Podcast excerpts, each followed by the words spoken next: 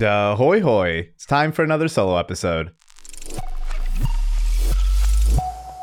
This week was my birthday, and what's become a tradition around these here parts, here are three things that I've learned in my now 34 years on this planet. Firstly, it's okay to be a generalist. You're going to run into people in your career who tell you to specialize in your career and skill set all the time. And for most people, I think that's good advice. Get really, really good at one thing and then keep doing it for whoever will pay you to do it. Considering big AAA game companies love to hire people who are specialists, this can be a really good way to go if that's what you want in your career. Big corporations love hiring specialists because it makes them easier to put to work on a giant team with clear responsibilities. But I've never been that sort of person. I love learning about literally everything outside of audio, from decoding the deep science behind how to do a load of laundry. Turns out literally everything should be machine washed and never needs to be dry cleaned. Yes, including cashmere. Yes, including a wedding dress. To the incredibly deep rabbit hole that is the world of nutrition. All of these things have contributed immensely to my career far more than the raw study of sound design has. If you're like me and feel like you have a way broader set of interest than just what your job requires of you on paper, then great. It may take a bit longer for the success to come, but everything you do will serve you over time, which leads us to us talking about those generalist interests. The second thing I've learned over the last year is to pursue interests over goals. Goals are great and there's absolutely nothing wrong with them. I personally set and reread my goals every single morning. But related to what we just talked about, I've found that following what I'm truly interested in and quitting the unnecessary stuff that I don't actually care about has led to a far better career than just staying focused entirely on my long term goals. We won't know exactly what we'll want in 10 years, and our goals and desires will shift and change dramatically over our lives.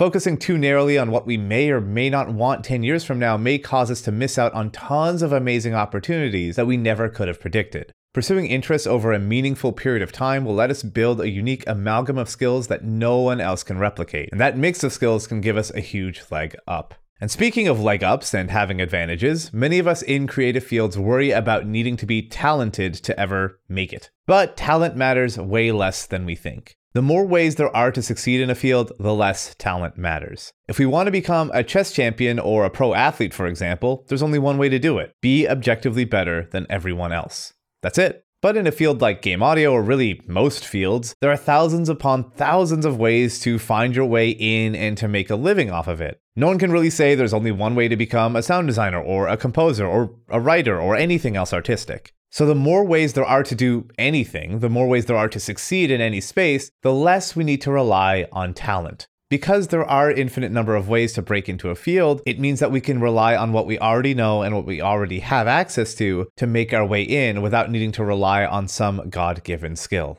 All right, that's it for today. Short and sweet. Thanks so much, and I'll see you in the next one.